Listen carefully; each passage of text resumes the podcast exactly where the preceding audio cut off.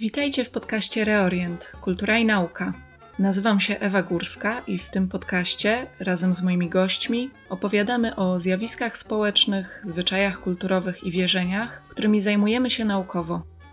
Więcej informacji o nas i tematach tu poruszanych możecie znaleźć w opisie odcinka na Facebooku, Instagramie i stronie reorient.pl. W tym odcinku podcastu rozmawiam z Łukaszem Dziurą z Uniwersytetu Jagiellońskiego z Wydziału Prawa i Administracji o dronach, czyli bezzałogowych statkach powietrznych, ale właśnie w kontekście przede wszystkim Bliskiego Wschodu. Cześć Łukasz. Cześć. No dobrze, słuchaj, przechodzimy od razu do rzeczy. Pewnie. To zacznijmy może od początku, od trochę mhm. historii dronów e, na Bliskim Wschodzie. Mógłbyś coś powiedzieć więcej na ten temat? Tak, mogę, pewnie. w zasadzie historia dronów na Bliskim Wschodzie wiąże się bezpośrednio z historią relacji Izraela ze Stanami Zjednoczonymi. No bo Stany Zjednoczone były jednak pionierem w rozwoju tej technologii. Począwszy od wojny w Wietnamie w zasadzie zaczęli stosować takie pierwsze drony zwiadowcze. Najpierw one miały trochę, trochę wyglądały bardziej jak helikoptery, potem zaczęły wyglądać bardziej jak, w zasadzie jak rakiety i były kształtem już zbliżone do, do, do tych dronów mniej więcej, które, dronów wojskowych oczywiście, no które znamy teraz. Natomiast takim pierwszym dronem, który zyskał największą popularność, był właśnie amerykański dron, który się nazywał Lightning Bug. Uroczo, jak to, jak to zwykle bywa. I ten dron był dronem zwiadowczym. W ramach oczywiście współpracy amerykańsko-izraelskiej e, Izrael zakupił od Stanów Zjednoczonych tego drona teoretycznie w celu wykorzystania go właśnie do, do obserwacji. Natomiast. Kiedy to było, tak z grubsza? to było w roku 1971. Okej. Okay. Czyli po wojnie sześciodniowej, a przed wojną Jom Kippur. Tak, dokładnie. I bardzo dobrze, bardzo dobrze, że wspominasz tutaj wojnę Jom Kippur, dlatego że ten dron akurat ma, ma też swoje. Został wykorzystany. O. Natomiast właśnie jak Izraelczycy kupili te, te, te drony Lightning Bug, mieli, tak jak już wspominałem, mieli je wykorzystywać głównie do, do obserwacji i nadzoru, ale poszli krok dalej, jak to zazwyczaj bywa. I te drony zwiadowcze przekształcili w zasadzie w taki swój własny model. On się nazywa BGM-34A. W model, który był zdolny do przenoszenia uzbrojenia. No, przydatne przeciągu, w przeciągu roku, czyli w 1972 roku, Izraelczycy mieli już pierwszego na świecie drona zdolnego do wystrzelenia rakiet powietrze-ziemia. Takim głównym założeniem tego izraelskiego drona był, miało być osłabienie pozycji przeciwnika przed y, głównym natarciem wojsk i dokładnie właśnie to zrobili podczas wojny Jom Kippur. Właśnie to było pierwsze wykorzystanie, a drugie, drugi raz wykorzystali to w 1982 roku bodajże podczas działań w Dolinie Beka. W Libanie. Mhm. Mhm. Zniszczyli wtedy syryjskie wyrzutnie rakietowe. A propos jeszcze relacji amerykańsko-izraelskiej, to y, Izraelczycy odsprzedali te swoje BGM-y Amerykanom, mówiąc, że to są już ich takie autorskie, mhm. E, autorskie drony wojskowe. Sprawdzone w walce to jest tak. zawsze bardzo przydatna reklama. Tak, oczywiście. Natomiast oczywiście nie sprzedali ich jako, jako drony BGM, bo to by było zbyt oczywiste, tylko sprzedali je Amerykanom jako drony Pioneer. Ten Pioneer, tak samo jak te Lightning Bugi jeszcze, od początku sprawiał problemy, bo to były po prostu bardzo zawodne drony. Przede wszystkim były problemy z łącznością. To znaczy on tracił, tracił zasięg yy, i się rozbijał. Mhm. Wielokrotnie zresztą się, wielokrotnie się rozbił i ostatecznie po wielu poprawkach Amerykanie pozostali tylko przy, przy dziewięciu tych dronach. Było ich tam ponad 20. Także no, deal życia. No, ale żeby... Domyślam się, że Izrael dobrze zarobił. E, tak, no to, to oczywiście. No ale żeby nie było, ta historia oczywiście się nie kończy tylko na tej anegdocie, bo te Pioneery zostały wykorzystane przez Amerykanów podczas wojny w Zatoce Perskiej. Jeszcze wtedy Amerykanie swoich dronów jako takich, to znaczy już je mieli, ale jeszcze taką szerszą skalę w szczególności do ataków ich nie wykorzystywali. Jest takie jedno przytaczane zawsze y, zdarzenie z czasów właśnie wojny, wojny w Zatoce Perskiej. Amerykański pancernik USS Missouri wykorzystał Pioneera e, do wycelowania swoich działów w stronę pozycji obronnych na wyspie Jazirat Failaka, pozycja należąca do, do, do Kuwejtu. Po pierwszym ostrzale USS Wisconsin, pozostając poza zasięgiem wzroku w ogóle obrońców, wykorzystał Pioneera właśnie do rekonesansu i nacelowania działu. Gdy, gdy obrońcy zobaczyli nisko lecącego drona, zaczęli wyjmować i, i machać chusteczkami, prześcieradłami, podkoszulkami, żeby tylko powiedzieć, że się poddają. Nie ma sensu walczyć no. z przeciwnikiem, którego nawet, którego nawet nie można zobaczyć. Racja. Co akurat znowu moje myśli kieruje w stronę Izraela i chyba najnowszych jego dronów. Mhm. No tak, bo oczywiście już przenosząc się do czasów współczesnych, głównymi producentami dronów na świecie czy też czołowymi producentami dronów dalej pozostają Stany i Stany Zjednoczone i Izrael. A w 2021 roku, w lutym już była taka informacja, że Izrael stał się największym eksporterem dronów wojskowych na świecie. Przede wszystkim eksportują te swoje drogi Heron, drony, nie drogi, drony Heron. Te drony zakupiła y, Brazylia, Azerbejdżan, Turcja je nawet zakupiła. Turcja chyba ma własne drony, nie?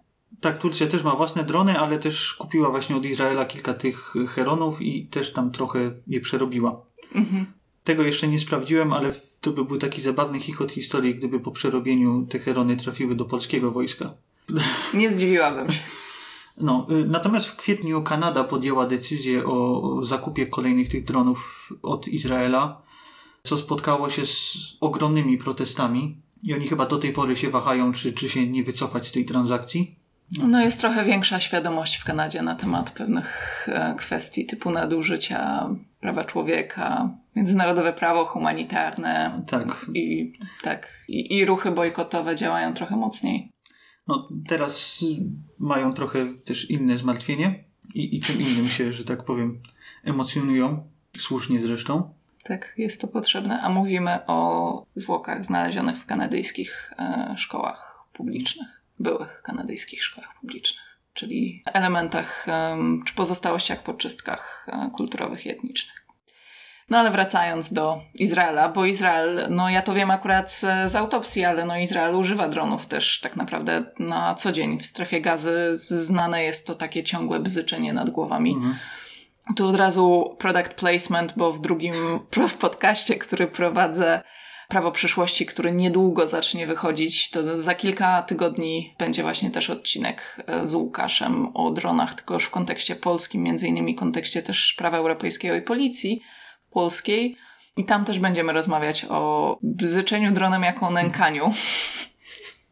I to jest coś takiego, mm, więc, e, więc tak, ja to znam z tej strony, też z tego, że czasem słychać, że coś przelatuje nad głowami, na przykład na zachodnim brzegu, ale w ogóle tego nie widzimy.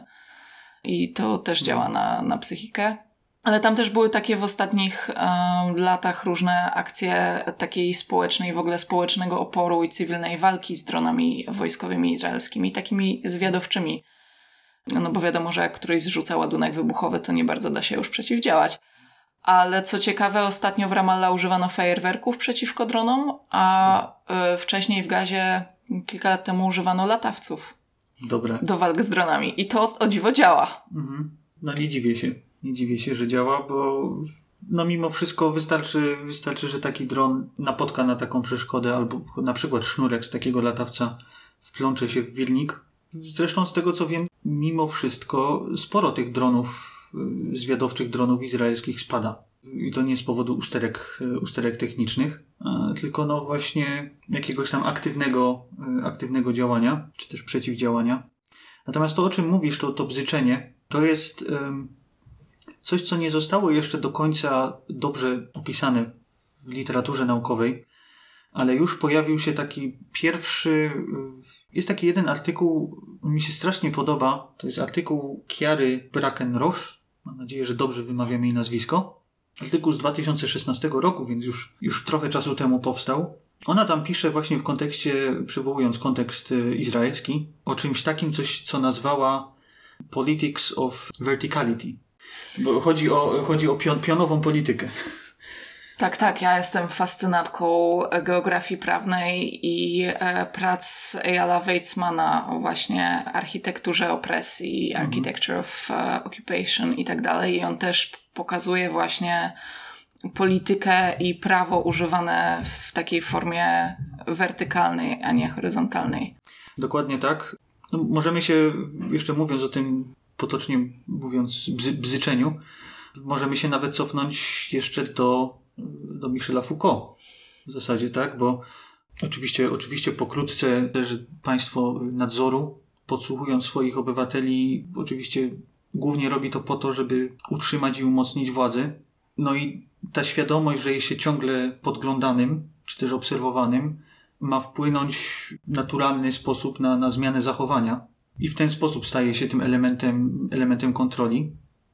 I oczywiście o ile, to, o ile ta teoria Foucault miała działać w przypadku kamer y, monitoringu miejskiego, to okazało się oczywiście, że nie działa, bo, bo ludzie bardzo szybko zapominają, że jest tutaj gdzieś kamera. Kamera nie wydaje dźwięku, więc mhm. nie przypomina o sobie. No natomiast drony to już jest zupełnie co innego. No tak. Bo drony słychać. Plus jest to nieprzyjemny i niepokojący dźwięk, bo, bo jednak te wilniki wydają, wydają taki dźwięk o wysokich częstotliwościach, nieprzyjemny dla ucha. E, zwłaszcza te mniejsze drony, to nie będą drony wojskowe, ale już takie drony, drony cywilne, no to zazwyczaj jest tak, że im mniejszy jest dron, to mimo, że jest cichszy, to jest bardziej, mm, bardziej nieznośny. Wręcz przypomina mm, dźwiękiem rój pszczół mniej więcej. Ale irytuje chyba bardziej tak jak komar, czyli właśnie jest taki mhm. irytujący ten dźwięk. To mi też akurat no, z gazy znajomi z ONZ-u mówili, że, że to po prostu działa na psychikę właśnie. Nie tylko jest to przypominanie ciągle obserwacji i obecności czyjejś władzy i obcego wojska e, w tej przestrzeni powietrznej, ale to porównywali trochę do takiej broni psychologicznej. Mhm. Że ten dźwięk jest po prostu na tyle męczący, że no, no zwyczajnie męczy ludzi po prostu. No tak. No bo wyobraźmy sobie, że siedzimy, że siedzimy w ogródku albo, albo na balkonie i za każdym razem jak nad nami przylatuje na przykład helikopter, no to od razu cała nasza uwaga jest skupiona na tym helikopterze, prawda? Mhm. Czemu on tu jest, co on robi. Jaki to helikopter, tak? Aha. Czy to lotnicze pogotowie ratunkowe, czy policja, czy straż, mhm. czy ktoś, czy, czy telewizja. Tak. No a wyobraźmy sobie, że słyszymy dźwięk drona i go nie widzimy. Na dodatek. I on jest ciągły, on nie tylko przelatuje nad nami, ale on na przykład nad nami siedzi cały czas. Mhm. No właśnie, czy akurat nas obserwuje? Czy coś robimy nie tak? Mhm. Czy wideo kręci i przekazuje? Czy tylko sobie tak siedzi i ktoś na live feedzie ogląda? Mhm.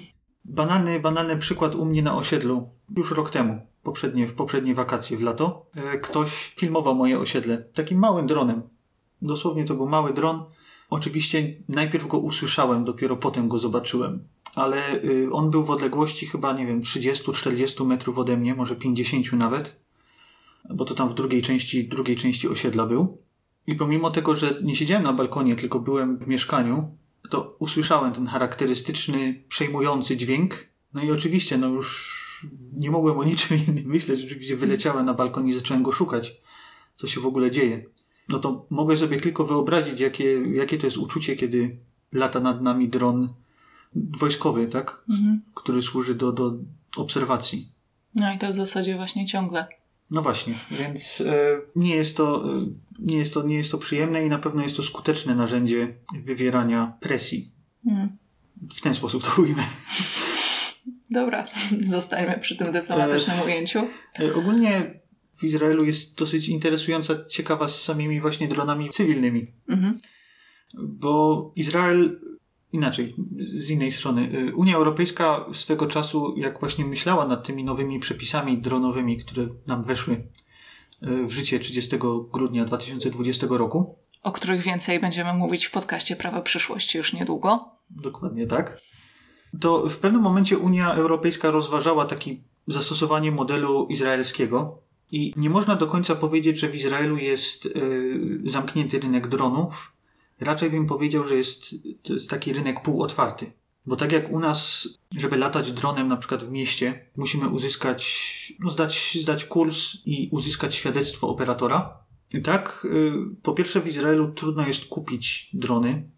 Po drugie, dalej obowiązuje ten, to znaczy dalej należy uzyskać świadectwo operatora, ale jest jeszcze jedna y, dosyć istotna, jeden istotny etap w tym, żeby móc latać dronem na terenie Izraela, to znaczy trzeba uzyskać pozwolenie Ministerstwa Komunikacji. Trzeba po pierwsze oświadczyć, że lata się w celach, w celach rozrywkowych, a nie komercyjnych. No i, w no i trzeba czekać na dobrą wolę, dobrą wolę ministerstwa. No to wiadomo, że nie wiem jaka jest statystyka, bo to nie jest informacja publiczna prawdopodobnie. To znaczy starałem się tego wyszukać, ale absolutnie tego nigdzie nie jestem w stanie znaleźć. Ile takich pozwoleń jest wydawanych. Natomiast mogę sobie, mogę sobie wyobrazić, że byle kto takiego pozwolenia raczej nie dostanie. Tak samo nie możemy przylecieć do Izraela, czy też przekroczyć granicy Izraela ze swoim dronem. E, Też musimy, też musimy. No ja sobie wyobrażam, jaki ładny wybuch by był od razu. No tak. E, Też oczywiście musimy uzyskać takie pozwolenie Ministerstwa Komunikacji. Ja mam znajomych, którzy na pustyni Negev sobie krótkofalówki wojskowe e, testowali i od razu zostali otoczeni przez wojsko z najbliższej jednostki. Także domyślam się, że trzeba mieć dużo pozwoleń i wszystko musi być ładnie oznaczone. Tak, plus te wszystkie drony mogą działać tylko na jednym paśmie częstotliwości, bo są wykorzystywane są zazwyczaj dwa pasma, 2,4 GHz i 5,2 GHz. W Izraelu można tylko na tym 2,4 GHz, które jest trochę mniej stabilne i, i, i przez to jest mniejszy też zasięg tego drona, bo ta wyższa frekwencja jest wykorzystywana przez wojsko Mhm. i jest zastrzeżona dla wojska. E, W kwietniu tego roku Izrael coś zaczął mówić o tym, że e, zastanawia się nad tym, żeby otworzyć bardziej ten, ten rynek dronów też do celów komercyjnych. Dla takich misji dronowych typu e, inspekcja linii energetycznych albo w rolnictwie na przykład do spryskiwania upraw. No tak, to miałoby sens, zwłaszcza, że Izrael jest rozwinięty technologicznie w tych kwestiach. Do tej pory co do zasady to nie było możliwe. No a teraz się zastanawiałem nad tym, żeby, żeby to wprowadzić. Po ostatnich wydarzeniach na Bliskim Wschodzie wydaje mi się, że może być z tym problem. To znaczy mówię tutaj, mam, mam na myśli tutaj przede wszystkim ostatni, to znaczy ciągle trwający y, konflikt w Jemenie. Je- Ten jemeński ruch y, Houthi Mhm. wykorzystuje drony do ataków na rafinerie naftowe Arabii Saudyjskiej. Tak, pamiętam jakie to było zaskoczenie, jak pierwszy raz im się udało, jakieś straszne odległości, tysiące kilometrów przelecieli. Tak, to w ogóle jest, to w ogóle jest niesamowite. Oczywiście tajemnicą Poliszynela jest, że cała ta technologia tych dronów e, i części do tych dronów jest dostarczane przez Iran. Zresztą Iran, Iran chyba nawet się z tym nie kryje. Chyba się nie kryje. Nie mają takiej Natomiast potrzeby. e, faktycznie, na, faktycznie ten ruch Houthi ogromne zniszczenia tymi, tymi dronami wyrządził. Problem jest też taki, że saudyjska e, obrona przeciwlotnicza nie potrafi zestrzelić tych dronów. Czemu? E, Nie wiem.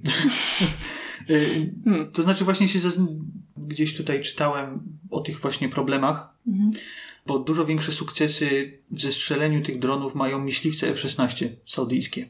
Czyli rakietami powietrze-powietrze. Z jakiegoś powodu rakiety ziemia-powietrze sobie nie radzą z tymi dronami.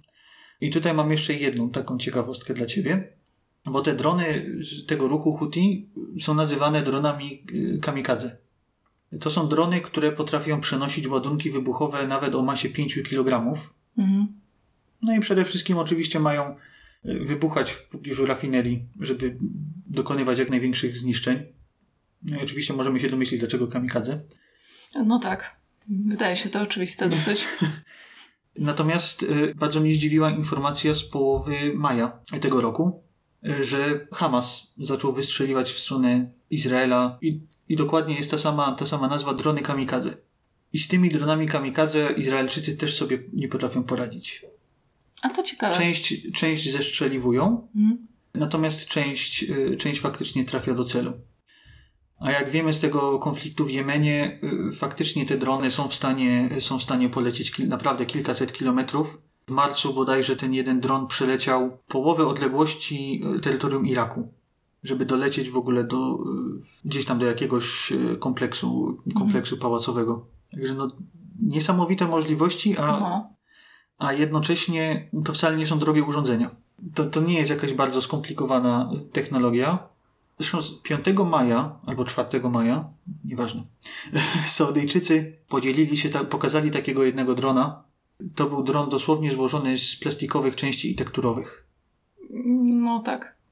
I, Zabójcza zabawka. I to jest niesamowite. W sensie, no to oczywiście nawet nie wspominam o tym, że to odmieni e, oblicze konfliktów, jak zostanie, będzie jeszcze wykorzystywane na szerszą skalę. No natomiast fakt, że ktoś w końcu po 8 latach zorientował się, jak proste jest zrobienie takiego drona, bo dosłownie potrzeba do tego kilku części. Musimy zbudować kadłub w jakiś sposób, no choćby z tektury i kawałków plastiku i, i taśmy. Potrzebujemy silnik, potrzebujemy jakiś radioodbiornik i baterię. I, i, I może to- lecieć I może lecieć. Z ładunkiem wybuchowym. Mhm. No tak, a powiedz mi jeszcze, bo się trochę nad tym zastanawiam, one nadal są, czy w ogóle są sterowane tak live, czyli faktycznie jest tak, że on ma radioodbiornik i ktoś tam sobie siedzi i steruje tym dronem, żeby on doleciał tam, gdzie ma dolecieć, czy one w tym momencie są jednak programowane? Te wykorzystywane przez ruch Houthi, one są, one są sterowane cały czas na żywo. Tak zaawansowanych dronów y, jeszcze nie ma, chociaż na początku czerwca, no w ogóle jak widzisz, to się rozwija y, miesiąc, miesiąc w miesiąc. Właśnie wszystko bardzo aktualne. Tak. Izraelczycy e, wykorzystali po raz pierwszy, nie wiem czy, nie wiem, czy słyszałaś, albo czy, czy słuchacze słyszeli o czymś takim jak roje dronów. Nie, ja nie słyszałam. Słuchacze może tak, bo wiem, że niektórzy się bardziej interesują dronami niż ja. No, to też jest rzecz, nie wiem, pierwszy raz o, o takiej technologii było słychać, nie wiem, może z 3 lata temu, także bardzo świeża rzecz.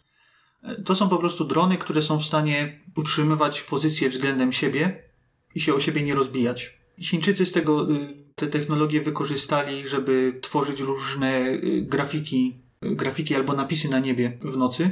No, natomiast roje dronów mogą być też w innych celach używane. I Izraelczycy po raz pierwszy użyli takiego roju dronów właśnie miesiąc temu y, w celu odszukania jakichś tam bojówkarzy. Nie, To znaczy bojówkarzy. No, E, Lub członków ruchu oporu, O tak, lub, może tak, tak, członków lub ruchu- opozycji. E, No tak, tutaj myślę, że też no, zależy o kim konkretnie tam mowa. Tak, no natomiast y, to są drony, które, a dlatego właśnie o tym wspominam, bo one mają elementy sztucznej inteligencji. Mhm. To znaczy, ten rój został wysłany i rój automatycznie na danym jakimś tam terenie te drony się podzieliły i poleciały w różne strony i wyszukiwały tych ludzi. A miały rozpoznawanie twarzy, czy rozpoznawanie ruchu już Nie, podejrzewam, chyba nie. Chyba nie. Podejrzewam, że raczej, raczej operatorzy gdzieś tam Szukali. patrzyli, patrzyli na ekrany monitorów i, i analizowali to, co widzą. Ewentualnie już po powrocie analizowali zgromadzony materiał. Y, No natomiast y, fakt, że te drony, ta pseudo trochę jeszcze sztuczna inteligencja już tutaj zadziałała, że one w ten sposób potrafiły się podzielić i, i przeszukiwać indywidualnie sektory, jakie są Mhm. zadane, no to to już jest trochę straszne. Trochę straszne, znaczy trochę zmierzamy w kierunku Automatic Weapon System, automatycznych e, systemów broni. Mhm. Teraz to rozwijają się kolejne etyczne dyskusje, między innymi em, Międzynarodowego Komitetu Czerwonego Krzyża i Półksiężyca a propos etyki tego, że niedługo sztuczna inteligencja będzie w takiego Mhm. rodzaju broni decydowała, no, czy na przykład strzelać, czy rzucić ładunek. Ale teraz właśnie, kurczę, zabij mnie, zapomniałem. Zapomniałem, kto to. Świetne wyrażenie w tym kontekście, no. No, niefortunne, przyznaję. Nie wiem, czy to, czy to amerykański dron, bo było też jakoś dwa miesiące temu. Widziałem, widziałem taką informację, że po raz pierwszy sztuczna inteligencja podjęła decyzję o wystrzeleniu pocisku. Że to już nastąpiło, że ta autoryzacja, autoryzacja takiego ataku przeprowadzonego przez algorytm e, już się tutaj dokonała.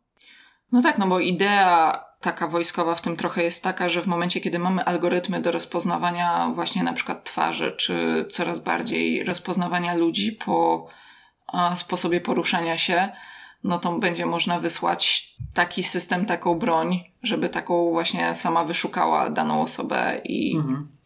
rozwiązała niby problem. No wiadomo, że będą ograniczenia, bo, bo te ograniczenia już powoli są postulowane. Mm, no ale ten rynek broni też się bardzo szybko rozwija i to jest i tak w ogóle to, o czym wiemy, to co jest oficjalne. No tak. I to jest przerażające, że dopiero niedawno zaczęły się ukazywać y, artykuły mówiące już nawet nie o dehumanizacji wojny, tylko o infrahumanizacji wojny. Czyli, że gdzieś tam na pustyni w Nevadzie siedzi sobie w klimatyzowanym pomieszczeniu operator drona i, i bez żadnej refleksji za pomocą przycisku wystrzeliwuje rakietę. Jak widać, te, te, te rozterki, czy też te przemyślenia y, natury filozoficznej za niedługo zlecą na ważności, bo teraz musimy się zastanawiać, czy te algorytmy powinny podejmować te decyzje.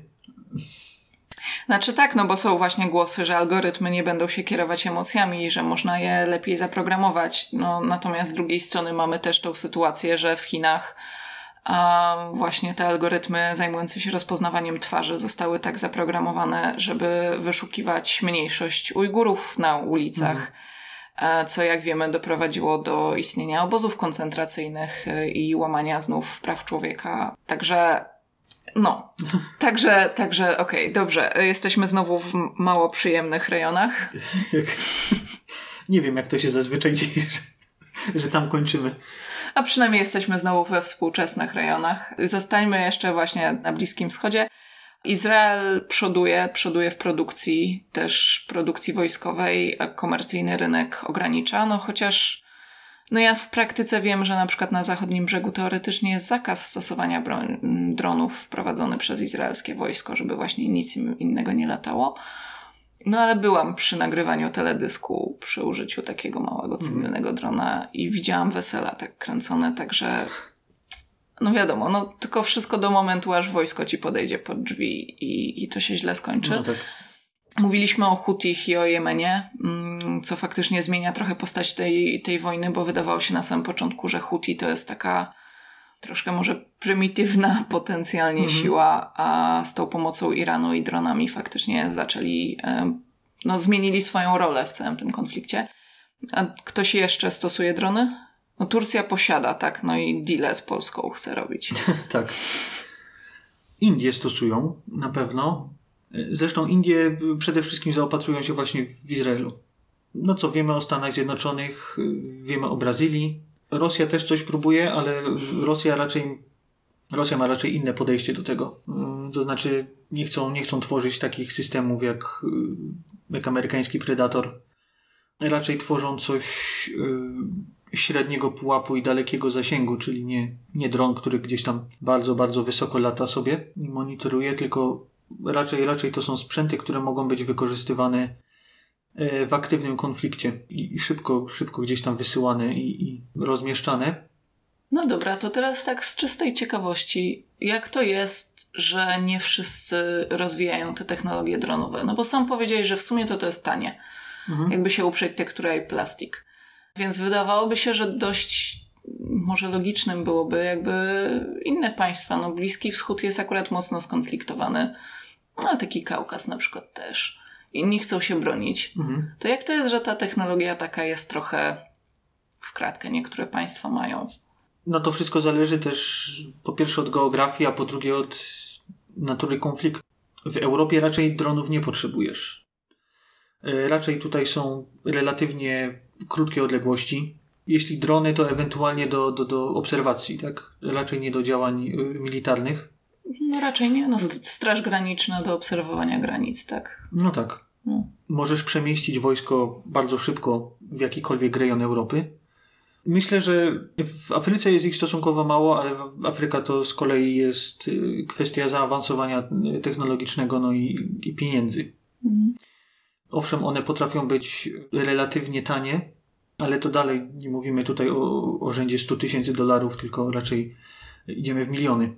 No i póki co podejrzewam, że taki prawdziwy rozkwit kolejnej generacji dronów nastąpi dopiero jeśli wybuchnie jakiś otwarty konflikt na szerszą skalę. I to pomiędzy państwami postkolonialnymi, a gdzieś tam na dalekim zamorskim e, terytorium. No podejrzewam, że jakby teraz wszczęto kolejną wojnę o Falklandy, to podejrzewam, że Brytyjczycy też by inaczej zareagowali.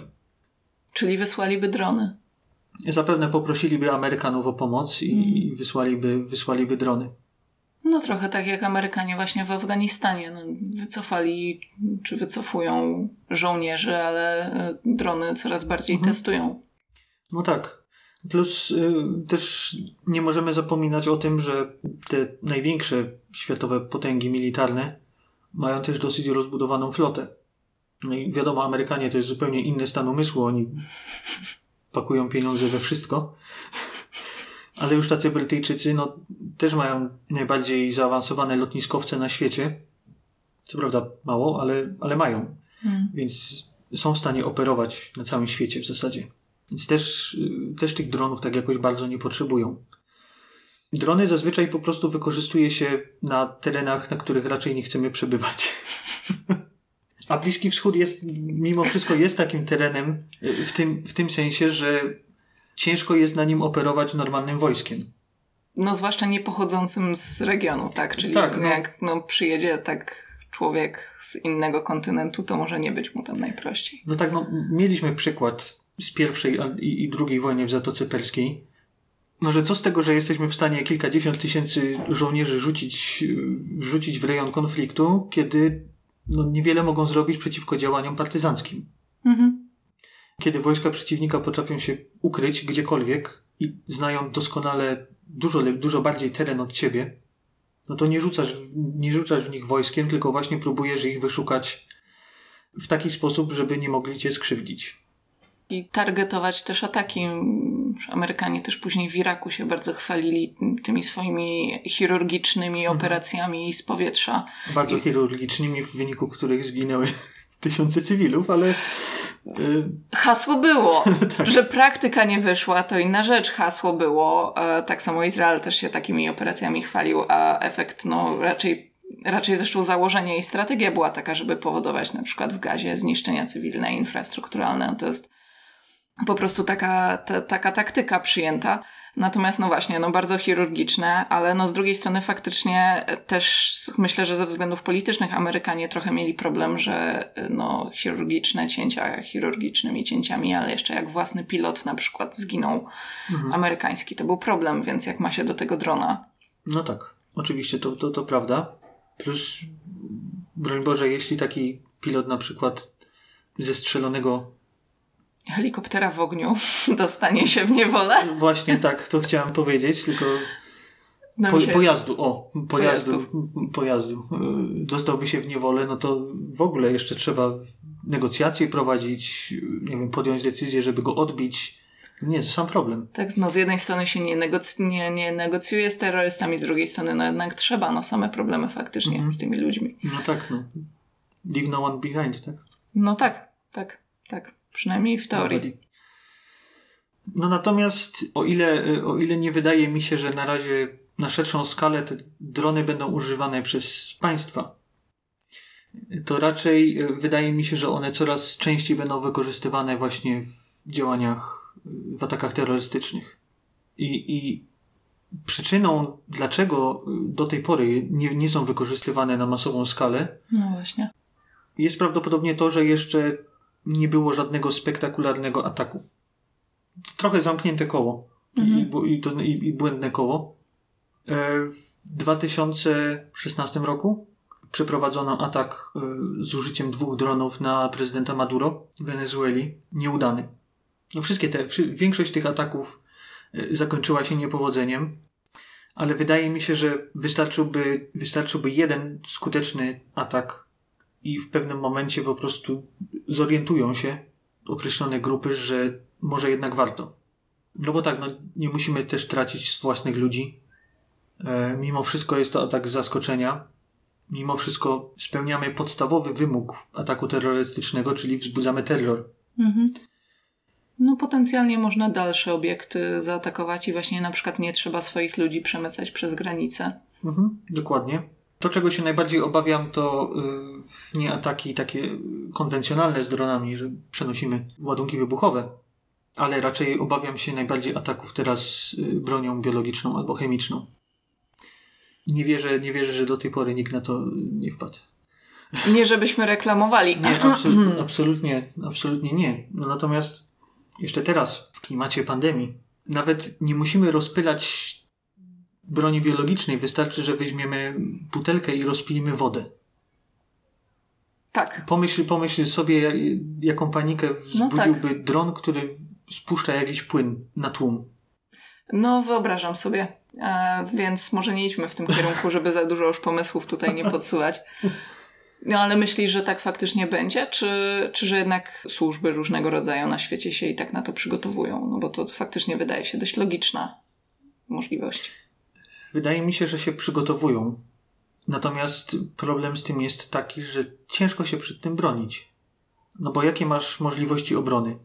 Albo możesz do takiego drona strzelać, Wiadomo, że w terenie zabudowanym, też zurbanizowanym, y, nie będziesz, nie otworzysz ognia do, do, do, do drona. No, przynajmniej nie wydaje mi się, żeby ktoś podjął taką decyzję. No co, co można jeszcze zrobić? Można, można mieć własne drony, które wypuszczają takie siatki mhm. i w ten sposób neutralizują te drony, no ale to też jest bardzo sytuacyjne. No trzeba mieć też tą technologię. No są coraz, yy, są coraz powszechniejsze też te takie, no nie wiem jak one się nazywają, ale wyrzutnie wiązek elektromagnetycznych. To znaczy celujemy w drona i wysyłamy taką bardzo skupioną wiązkę fal elektromagnetycznych, która powoduje, że dron traci łączność z operatorem. I zazwyczaj jak dron traci łączność z, z operatorem, to albo spada, albo wraca do punktu początkowego. Y, coraz częściej w Europie mówią też na, y, o wprowadzeniu y, tego tak zwanego geofencingu, mhm. o którym też szerzej mówimy na czwarta drugim, reklama. W drugim podcaście. Ale polega to po prostu na postawieniu wirtualnego ogrodzenia. Mhm. Czy też płotu wirtualnego, w który oprogramowanie drona w ogóle nie pozwala mu wlecieć.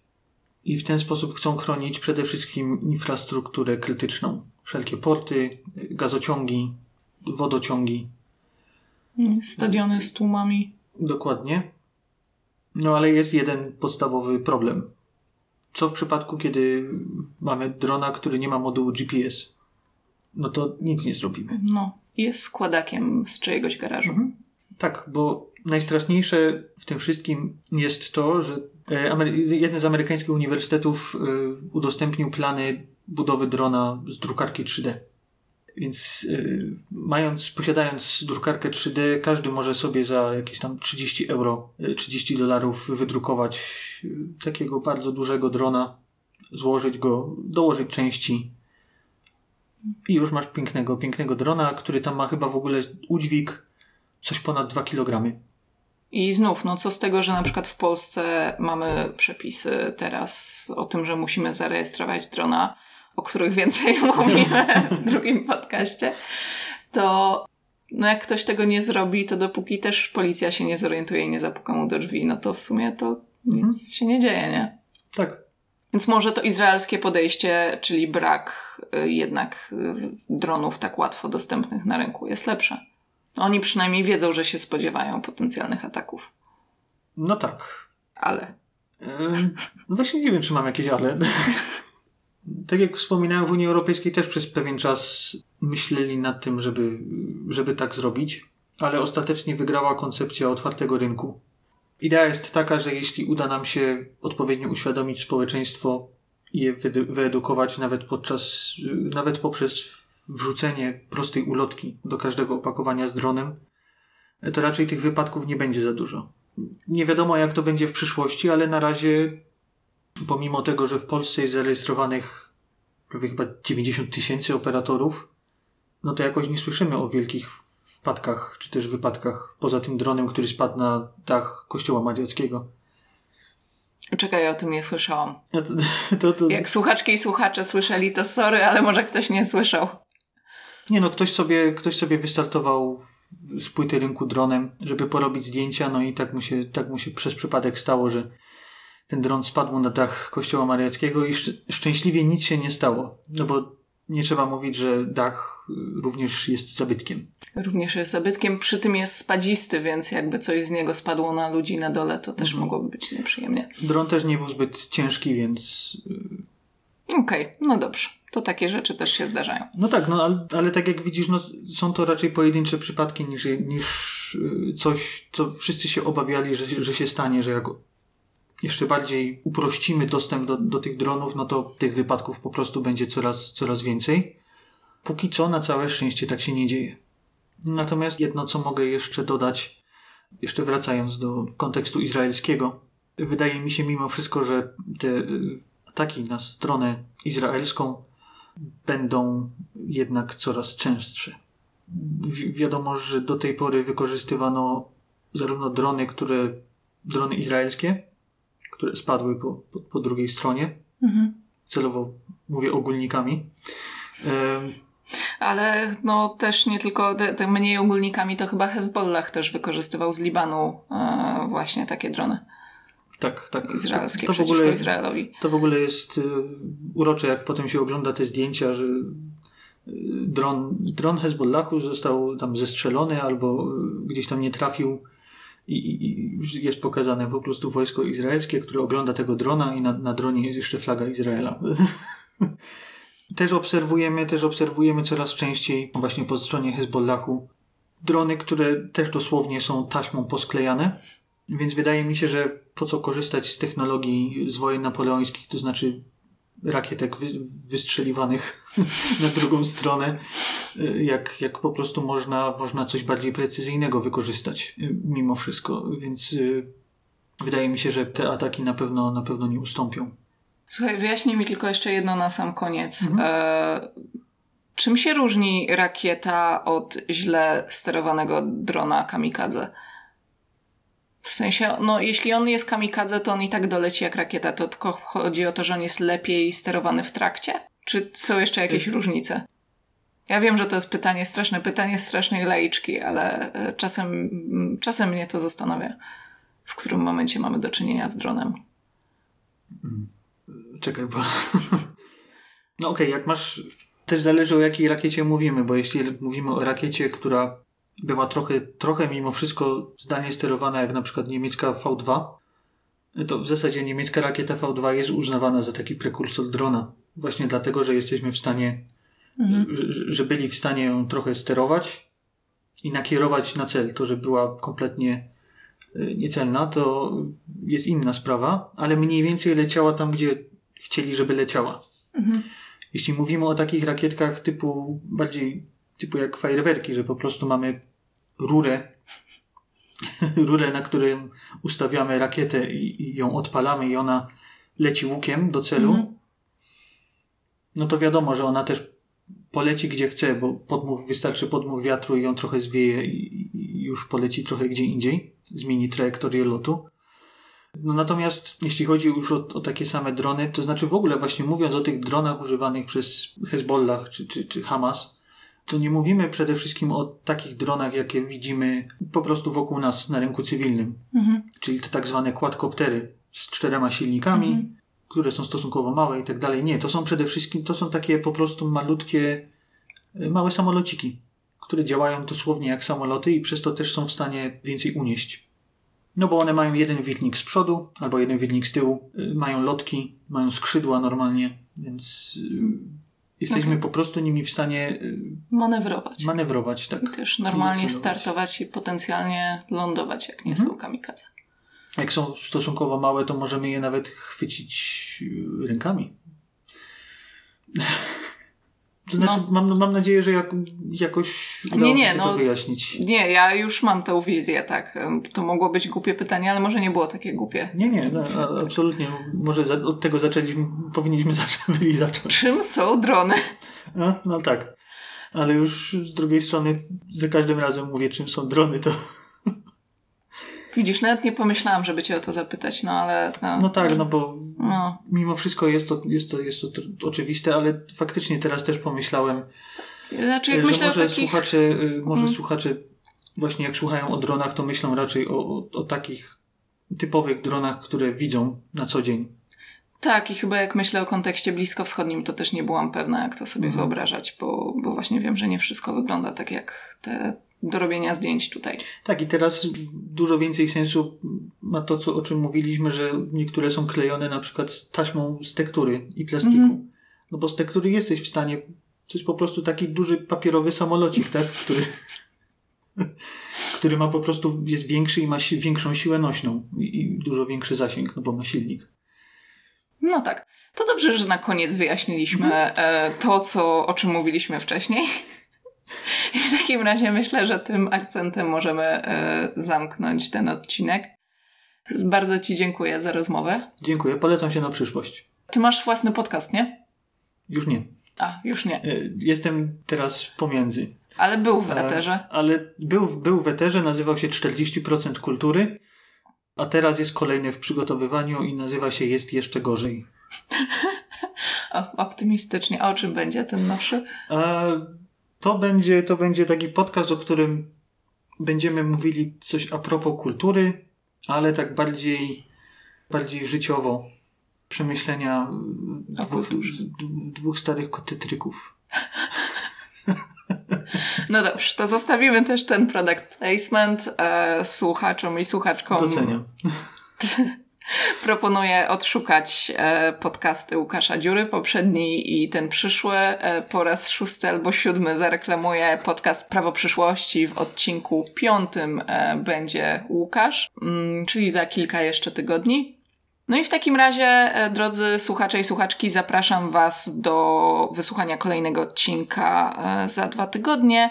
A jeśli podoba Wam się ten podcast, to możecie wesprzeć jego powstawanie na stronie patronite.pl pod adresem www.patronite.pl ukośnik reorient.